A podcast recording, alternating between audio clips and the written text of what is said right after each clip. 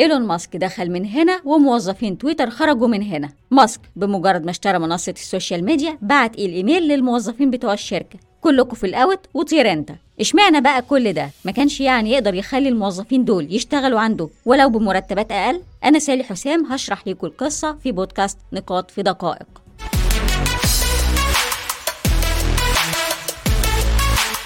واحد. مفيش أرباح تويتر كمنصة مش بيحقق أرباح تقريبا. ببساطة كده من سنة 2012 لحد 2022 كان أعلى عائد حققه في 2019 ووقتها بلغ مليار دولار في الربع الثاني من السنة. وبعدها بسنة واحدة كان خسران مليار واتنين من عشرة دولار. وفي الربع الأول من 2022 كانت الخسائر 270 مليون دولار. ده بقى بالمقارنة بعائدات جوجل اللي في 2021 وصلت ل 256 مليار دولار. حتى ميتا شركة فيسبوك اللي عندها مشاكل قد كده حققت عائدات 4.4 من 10 مليار دولار وكل ده بالمناسبة كان انخفاض 52% عن السنة اللي فاتت.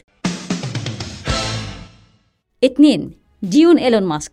انت عارف إن إيلون ماسك استلف 13 مليار دولار علشان يعرف يكمل تمن الصفقة بتاعة تويتر؟ اللي هي 44 مليار دولار يعني الفوائد بتاعة القرض ده ممكن توصل لمليار في السنة. فما بالك بقى بالقرض نفسه؟ ده معناه لازم يقلل النفقات ويحقق أرباح وبسرعة.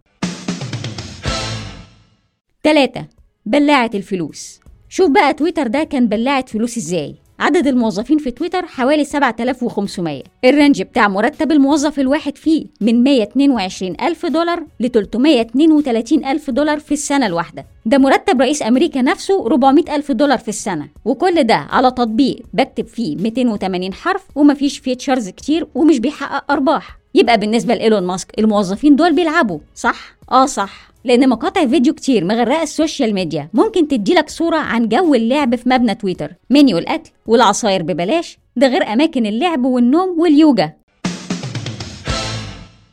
أربعة أجيب منين؟